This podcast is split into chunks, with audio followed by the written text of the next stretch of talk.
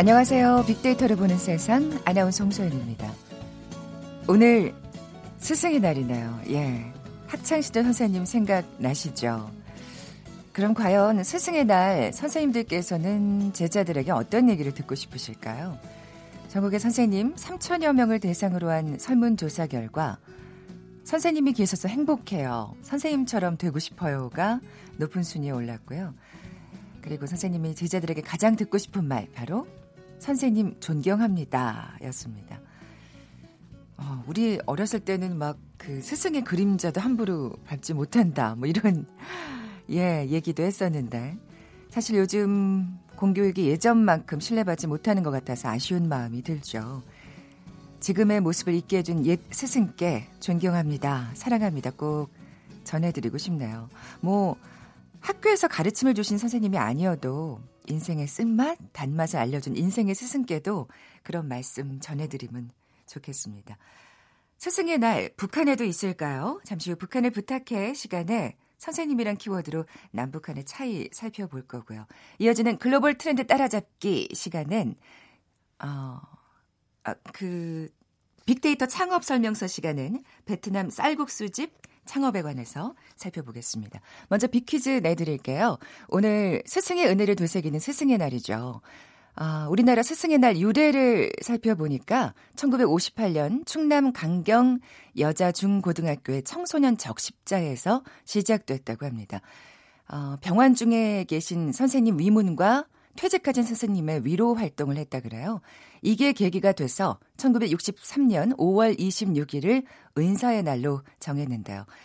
그리고 1965년에 결의 위대한 스승이신 이분의 탄신일 5월 15일을 스승의 날로 다시 정하고 기념하게 됐습니다.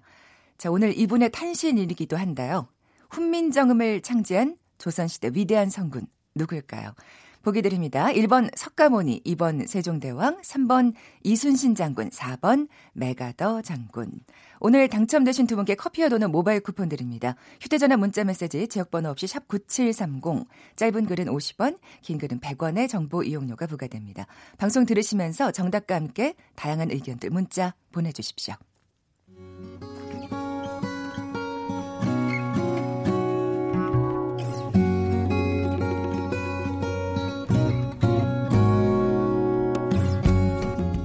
빅데이터야, 북한을 부탁해. 빅데이터야, 북한을 부탁해.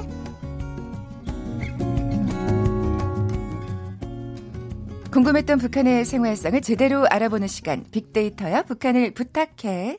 빅커뮤니케이션 전민기 팀장, 북한 전문 인터넷 매체 데일리 NK의 강미진 기자 나와 계세요. 안녕하세요. 안녕하세요. 네, 안녕하세요. 네, 앞서 말씀드린 대로 오늘 스승의 날입니다. 음. 생각나는 선생님 혹은 지금도 뭐 찾아뵙는 스승님이 있으신가요? 저는 죄송스럽게도 찾아뵙는 분은 없는데 네. 마음속에 이제 간직하고 있는 선생님은 한 분 계신데 음. 이상하게 저를 막 이뻐해 주셨던 분은 아니었어요. 근데 고등학교 네. 1학년 때 이분이 기억 남는 게 정말 40명 우리 반 학생들 한 명을 한 명한 한 명을 다 똑같이 대해 주셨어요. 아, 네, 그 진정한 또 스승님이시다. 김종명 선생님이라고. 네, 네. 근데 대학교 때 우연히 그 대학 그 고속도로 휴게소에서 볼일을 보다가 바로 옆에서 진짜 네, 계신 거를 보고서 깜짝 놀라서 이제 인사를 드렸었는데 네, 네. 그게 이제 마지막 뵀던 거예요. 아... 근데 사실 그분은 제가 이렇게 존경하는지도 모르고 그분은 약간 뭐 선물 주고 이런 거 되게 쑥스러워하시고 말도 잘 안 거셨는데 네, 네. 아직도 그 공부를 잘하든 못하든 이뻐하든 아니든 한 명한 한 명을 정말 똑같이 대주셨던 게 계속 기억에 남아서 아... 그분이 자꾸 떠올라요. 이 방송 듣고 계시면 좋겠다. 아, 네. 좀 찾아뵈서 저를 그 기억 못 하실 수도 있어요. 네, 우리 강 기자님은 어, 저는 이제 학교 중학교 시설에 이제 그 문학 소설하는 게 있어 가지고 글을 많이 썼어요. 뭐 시 창작도 하고 소설도 쓰고 뭐 이러면서 그걸 전담했던 교사 선생님이 아, 계셨는데 아, 그 선생님하고 인연이 어, 제가 11살 때 이제 맺어져 가지고 거의 30대, 40대 초반까지도 그냥 이어져 왔었어요. 아, 네. 북한에 있을 때. 네, 네. 제가 이제 대학 다닐 때도 어, 대학에서 집에 내려가는 그 중가운데 이제 선생님 집이 있었는데 네, 네. 배고프면 선생님 아, 나 배고파요 이렇게 하고 들어가면 밥을 해서 좀 그래 먹고 가라. 좋았네요. 지금도 그러니까 음. 제가 이따금씩 글을 쓰다가 그 선생님께 떠오를 때가 있어요. 음. 예, 항상 이제 에, 정말 야단칠 때는 정말 앞으로 야단을 치시거든요. 아. 어, 그렇게 해가지고 어떻게 살려고 그래 뭐 이러면서 아. 이제 하고 인생의 어, 스승이시네요. 그렇지. 그냥 네. 학교 선생님이 아니라. 그렇죠. 네. 전, 저도 고등학교 1학년 때 선생님이 생각이 나는데 아, 제가 그때 성적이 진짜 많이 떨어졌거든요. 네. 제가 석이었어요. 어. 그게 가지고 학급 일지를 가지고 그걸로 바로 제 머리를 딱 때리시더라고요. 아, 요즘에는 그렇게 체벌하면 안 되죠. 그때는 다 애정으로 체벌하셨죠. 네. 빅데이터 상에서 네. 5월이 어떻게 표현되고 있는지 궁금한 게 워낙 기념일이 많아서 5월에. 5월이 네. 사실은 굉장히 날씨도 이제 굉장히 좋아지기 시작하고 이 좋아야 되는 달인데 가장들은 좀 부담스러워하는 그렇죠. 달이더라고요. 말씀해 주신 대로 좀 많아요. 뭐 가족 선생님 네. 챙겨야 되는 달이기 때문에 그래서 가정의 달 키워드 보면은 소중한 마음 전하다 이런 감사의 감성이 좀 엿보이긴 하는데 네. 반면에 이제 어버이날, 스승의 날, 어린이날 뭐 각종 날들이 많다 보니까 부담이라는 단어 음, 키워드가 자주 등장합니다. 없죠. 그리고 네. 귀찮다는 의견도 많다 보니까 선물을 막 다 신경 써서 골라야 되니까 음. 귀차니즘이라는 키워드도 있고 그다음에 매번 형식적으로 선물만 하는 것 같아서 마음을 전할 수 있는지 모르겠다면서 형식적이라는 키워드도 아. 보여요. 네 그러니까 네. 사실은 취지와 걸맞지 않게 음. 이거를 굉장히 좀 부담스러운 분들도 많이 계시구나. 그러니까 근데 사실 아까 지금 뭐 우리 선생님들께 설문조사한 결과를 봐도 네. 뭔가 선물보다는 정말 진심에서 우러나오는 그렇죠. 말 한마디가 맞아요, 맞아요. 정말 큰 선물이 되지 않을까 네. 싶은데 스승의 날은 어떤가요? 스승의 날은 1년 네. 동안 한 36만 건 정도 언급이 됐는데 연관어 1위가 역시나 선물입니다. 이 김영란법 이후에 선물 드리는 게 굉장히 복잡하고 이게 또 국공립이냐 어린이집도 음, 음, 아니냐 그렇죠. 어치, 어, 유치원도 그런 거에 따라서 다 갈려서 굉장히 복잡하다 보니까 선물을 해도 되는지 어떻게 해야 음. 되는지 검색하신 분들이 상당히 많고요. 그래도 이제 카네이션, 꽃 이런 단어가 가장 많이 어, 선물로 보입니다. 꽃다발, 그다음에 케이크 있고요. 음. 꽃바구니, 떡 케이크 이런 단어들이 음. 이제 그러니까 예전보다는 선물이 확실히 케이크나 꽃 요 정도로만 소박하게 예, 하려는 분들이 많아요. 네네. 그래서 네. 감성어 긍부정 비율도 보면 73.3 대 8.3이에요. 긍정 감성어 당연히 감사하다, 오. 감동, 예쁜, 고맙다. 부정 감성어는 고민, 힘들다, 부담 네, 이런 네, 단어로 보여집니다. 단어. 그렇지만 비율이 8.3%밖에 안 된다는 거죠. 아니 근데 사실 저 기사 하나 봤는데 선생님들 네. 스승의 날 차라리 없으면 좋겠다. 아, 이런 그런 게 많아요. 음. 예, 맞습니다. 워낙 얼마나 그 본인들께서도 부담스러우시면 예, 예. 그런 말이 나오겠어요. 강 기자님 어떠세요? 이런 어떤 스승의 날 풍경 보시면서 북한과 뭐가 다른지 또 스승의 날이 있는지도 궁금하고요. 예. 뭐 북한은 스승의 날은 없죠. 아 그렇군요. 네, 없지만 예. 저는 이제 그 스승을 항상 이제 고등학교 때도 챙겨왔고 어, 고등학교 졸업한 후에도 이제 고등학교 동창들끼리 모여서 음. 어 선생님 생일이라든가 뭐 또 그 집안에 어떤 뭐 어, 기쁘거나 슬픈 일이 있으면 찾아가서 만났던 그런 생각들도 나고요. 북한에서 스승을 이제 좀 존경하고 그러는 마음이 좀 있다면 어 그런 날이 있다면 9월 5일이 교육절이거든요. 네, 네. 교육절. 네, 교육절 날에 내가 선생님한테 표현하고 싶은 그런 감사를 그날에 마음껏 해도 돼요. 아. 어, 제한도 없어요. 이게 한국은 그, 무슨 김영란법 김영란법 때문에 네네 네. 저도 이제 때문에 네 저도 이제 한국에 와서 어 대학 생활을 2012년부터 하면서 해마다 이제 스승을 이제 스승의 날 모임에 참여를 해서 어, 이제 스승님들한테 이제 존경을 표시하고 했는데 오늘은 이제 지방 또 강의가 있어서 못 갈 것 같은데 일단은 북한하고 좀 달라요. 음, 음. 이제 북한 같은 경우는 어, 어떠한 제한도 없고 어, 어 그러면 굉장히 값비싼 선물을 하는 경우도 있어요? 당연 있죠. 아 그렇군요. 테레비 사주는 사람도 있습니다. 오, 음. 근데 그 정도면 이거 뭐라 그래야 돼? 뇌물, 뇌물이라고 해야 되는 거죠. 네, 네. 네. 아 그런 경우도 있구나. 그래도 이제 그런 거에 따라서 그러니까 교사가 음. 아, 내가 우리 담임 선생님이 뭐 결혼을 한다 뭐 이러게 되면 학부모들이 다 모여서 어 이제 분담을 해가지고 이제 뭐 TV도 사고 뭐 아, 뭐도 사주고 우리, 음. 우리랑 다르네요. 다르죠.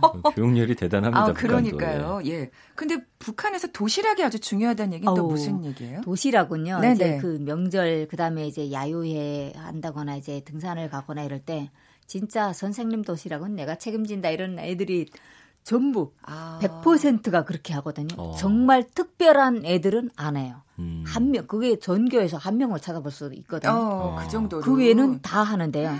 그러니까 엄마들은 선생님에 대한 그 네. 그 대접이 네, 네. 엄청 달라요. 아, 그렇구나. 그러니까 저희가 이제 한국에 오게 되면 공부 시간에 선생님 뭐라고 말해도 이, 런걸 보면 조금 충격이긴 한데 아, 그렇구나. 북한에서는 선생님이라고 하게 되면 무조건 이제 그 부모보다 더 이제 어려운 음. 존재거든요. 네, 여전히. 네. 저런 모습은 좀 부럽다. 그러니까 네. 여, 예전에 우리가 왜 선생님이 아까 제가 맞아요. 그림자도 예. 밟지 않는다는 그러니까요. 얘기.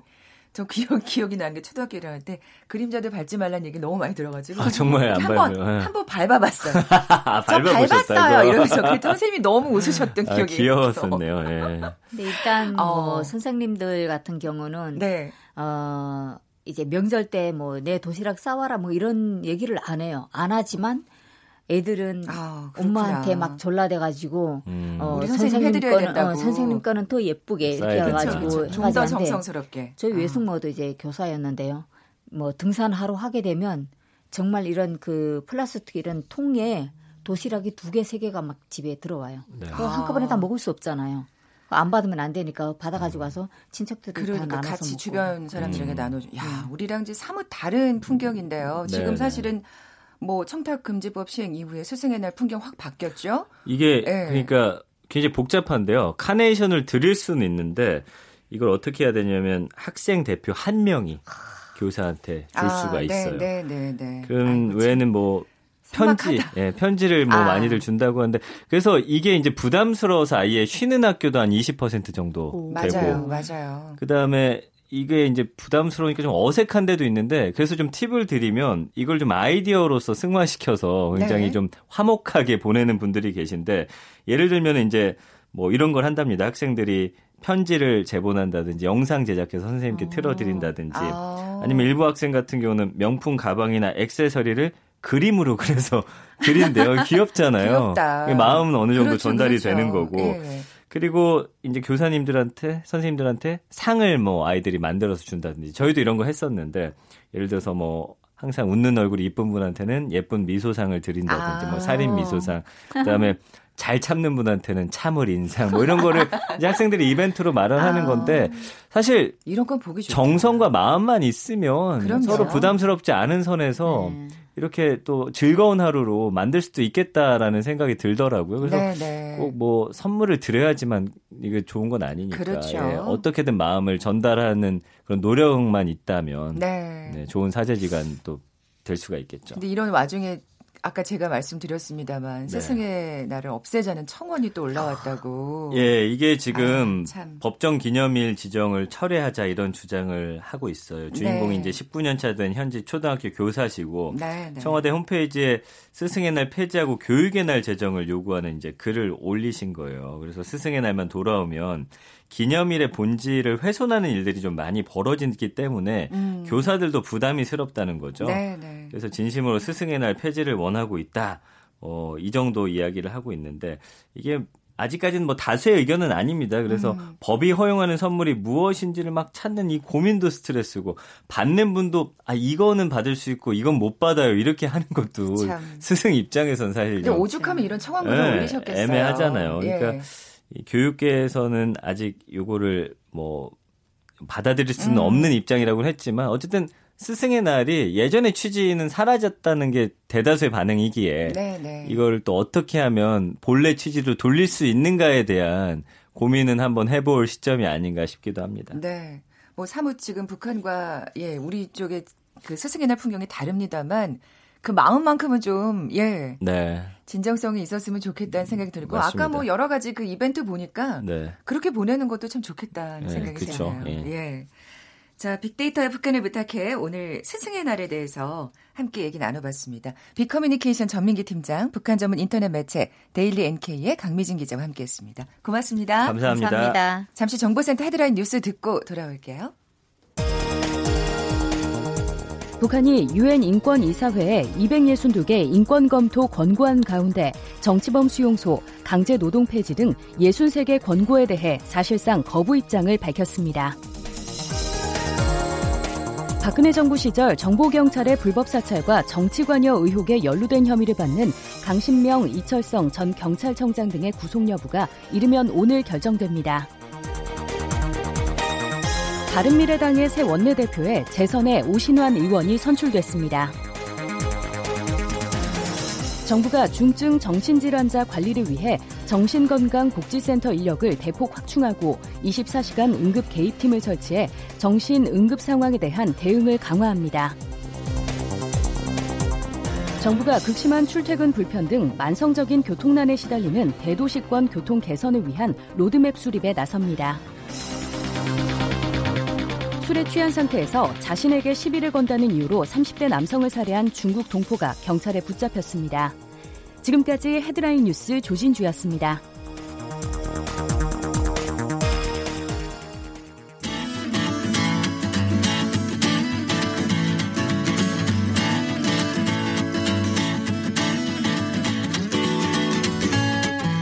빅데이터에서 발견한 신의 한 수. KBS 일라디오 빅데이터로 보는 세상. 빅데이터 창업 설명서. 소셜 분석을 통한 소상공인 투자 전략을 소개하는 시간이죠. 빅데이터 창업 설명서. 창업 컨설턴트 창업피아의 이용구 대표 나와 계세요. 안녕하세요. 네, 안녕하세요. 네, 먼저 빅퀴즈 내주고 시작할까요? 네, 네, 네. 자, 오늘 스승의 날입니다. 우리나라의 스승의 날의 유래는 1958년 충남 강경 여자중고등학교의 청소년 적십자에서 시작이 되었는데요. 어, 병원 중에 계신 선생님 위문과 퇴직하신 스승님의 위로 활동을 했습니다. 이것이 계기가 돼서 1963년 5월 26일을 은사의 날로 정했습니다. 어, 그리고 1965년에 결의의 위대한 스승이신 이분의 탄신일인, 탄신일인 5월 15일을 스승의 날로 다시 정하고 기념하게 되었습니다. 오늘은 이분의 탄신이기도 합니다. 어, 훈민정음을 창제한 조선시대의 위대한 성군, 누구일까요? 1번 석가모니, 2번 세종대왕, 3번 이순신 장군, 4번 메가더 장군. 네, 정답 아시는 분들 저희 네. 빅데이터를 보는 세상에 지금 바로 문자 보내주십시오. 휴대전화 문자 메시지 지역번호 없이 샵 9730, 샵 9730입니다. 짧은 글은 50원, 긴 글은 100원의 정보 이용료가 부과됩니다. 어, 이제 베트남 쌀국수집 네. 얘기를 해야 할 텐데요. 네. 저 진짜 좋아하거든요. 진짜 좋아하세요? 그 저희 회사 앞에도 몇 네. 군데가 있는데 최근에 네. 생긴 집이 네. 정말 국물이 진해요. 어, 얼마에 팔아요? 대략? 정확히 기억은 안 나시겠지만. 어, 한 만 원 안팎인 어... 것 같은데. 만, 만 원, 그러니까 좀 네. 고기 양이 많이 들어가면 네. 만 원이 넘고 그러니까 아니면, 말입니다. 네, 네. 아니면 이, 기본이 9천 원 뭐 이런. 원래 이제 국수가 만 원 이러면 네.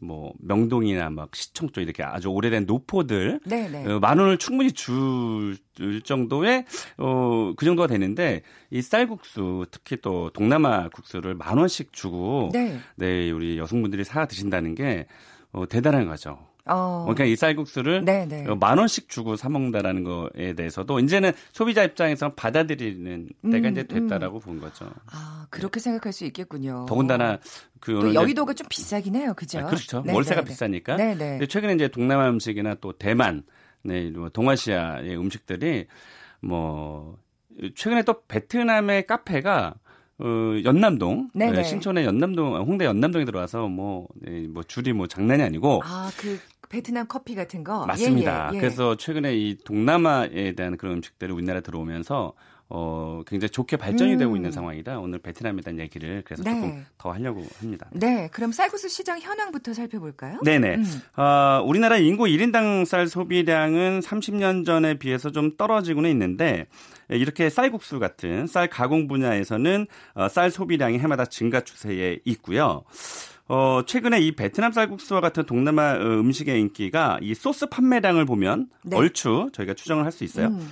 어, 그 지난해 그 한 대형마트의 2017년 대비 수입 소, 소스류 매출은 5% 늘었는데 이 동남아 관련 소스만 42%가 늘었대요. 아, 그렇군요. 네, 그거는 이제 집에서 해 드시는 분들도 네네. 네. 이제 많이 계시겠지만 음 역시나 이 파이가 그 쌀국수는 파이가 굉장히 커졌다라는 음. 점에서 어, 소비자에게 그 대중적인 아이템이 네, 다가갔다는 네. 점에서 일단 시장은 굉장히 크다라고 이렇게 평가할 수 있겠습니다. 네. 언제 베트남 쌀국수 전문점이 생겼나요? 네, 언제 드셔보셨어요?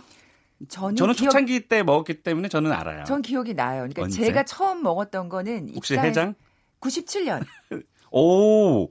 거의 초창기 아, 예, 소비자 멤버십니다. 그 강남에 무슨 생겼다 그래가지고 갔는데 진짜 처음에는 네. 저도 이제 익숙하지 않아서 그 했어요. 향에 저도 그랬어요. 이게 약간 뭐 이렇게 뭔가 예, 약간 정말, 약간 역한 향이라고 해야 될까 그래서 처음에 정말 약간 네. 배, 배틀 네. 느낌 정도까지 근데 그렇게 지금 좋아하게 된 거예요. 네, 이제 20여 년이 흐르고 나서. 베트남에 네. 가보신 분들은 아시겠지만 네. 뭐 베트남은 길거리 음식이에요. 뭐 음. 뭐 우리나라 돈으로 뭐 1,500원, 뭐 2,000원 정도 아, 굉장히 싼데 네, 네. 이게 이제 지금 말씀하신 한 20년 됐죠. 네. 그때는 사실 여성들 여성분들보다는 남성들에게 인기가 있기 시작했어요. 왜냐면 아, 아 해장이 좋다.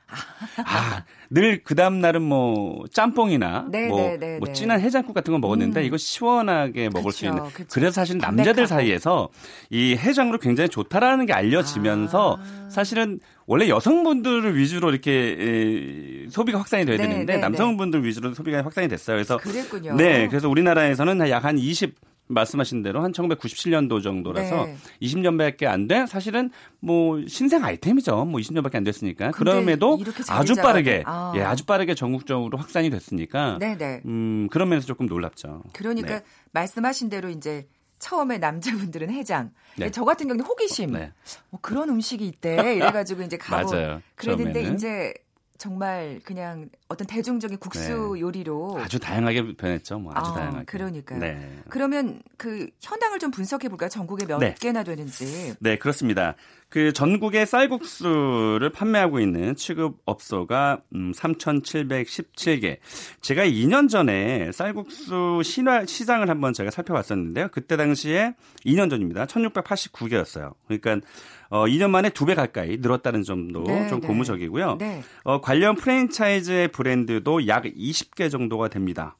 꽤 많죠. 음. 네. 그리고 음, 이그그 쌀국수 전문점이 현재 아주 대형 점포로 뭐 한 40, 음, 평으로 말씀드리면 안 되고 한 132평방미터 정도.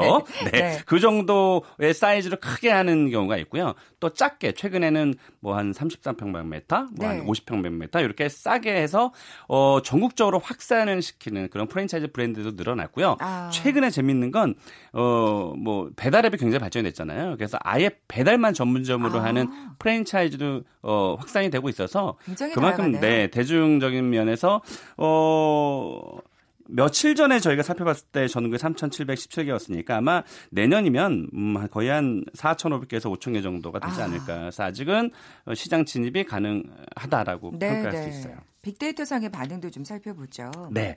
어, 베트남 쌀국수가 얼만큼 우리 국민들의 관심이 있을까? 음, 대형 포털 사이트의 한 달 검색량을 저희가 한번 조회를 해봤습니다. 네. 어, 칼국수 우리 많이 먹잖아요. 음. 칼국수가 4만 3천 건 정도 일어났는데 쌀국수만 4, 4만 7,700건. 아, 칼국수보다 아. 쌀국수의 검색량이 그러네요. 많았고요. 네. 재밌는 건 베트남 쌀국수를 검색하시는 분들이 있었어요. 이분들이 2만 1,900건. 야, 그거 두 개를 합하면 정말 엄청난 양이네요. 그러니까 예, 예. 말입니다. 예. 그래서 칼국수보다 아마도 쌀국수만큼의 사실은 대중, 그러니까 쌀국수가 칼국수만큼 대중적이진 않아도 그만큼 인기가 많다는 음. 거고요. 음, 우동이 13,100건 정도가 일어났으니까 쌀국수에 대한 아, 관심이 굉장히 어, 높다라고 보여지고요. 다만 음, 1년간의 검색량을 저희가 한번 살펴봤는데 네. 어, 최근에 와서 어, 지난해 10월을 정점으로 해서 조금씩 떨어지고 있어요. 아, 이 검색량이. 네네. 그래서 아마 그 아까 말씀드렸다시피 동남아의 이 베트남 음식뿐만이 아니고 다양한 외국 음식점들이 들어오면서 아. 어, 조금은 이제 검색량이 조금은 내려간 것도 우리가 창업자 입장에서는 어, 조금 고려해 봐야 될 음. 일인 것 같습니다. 네.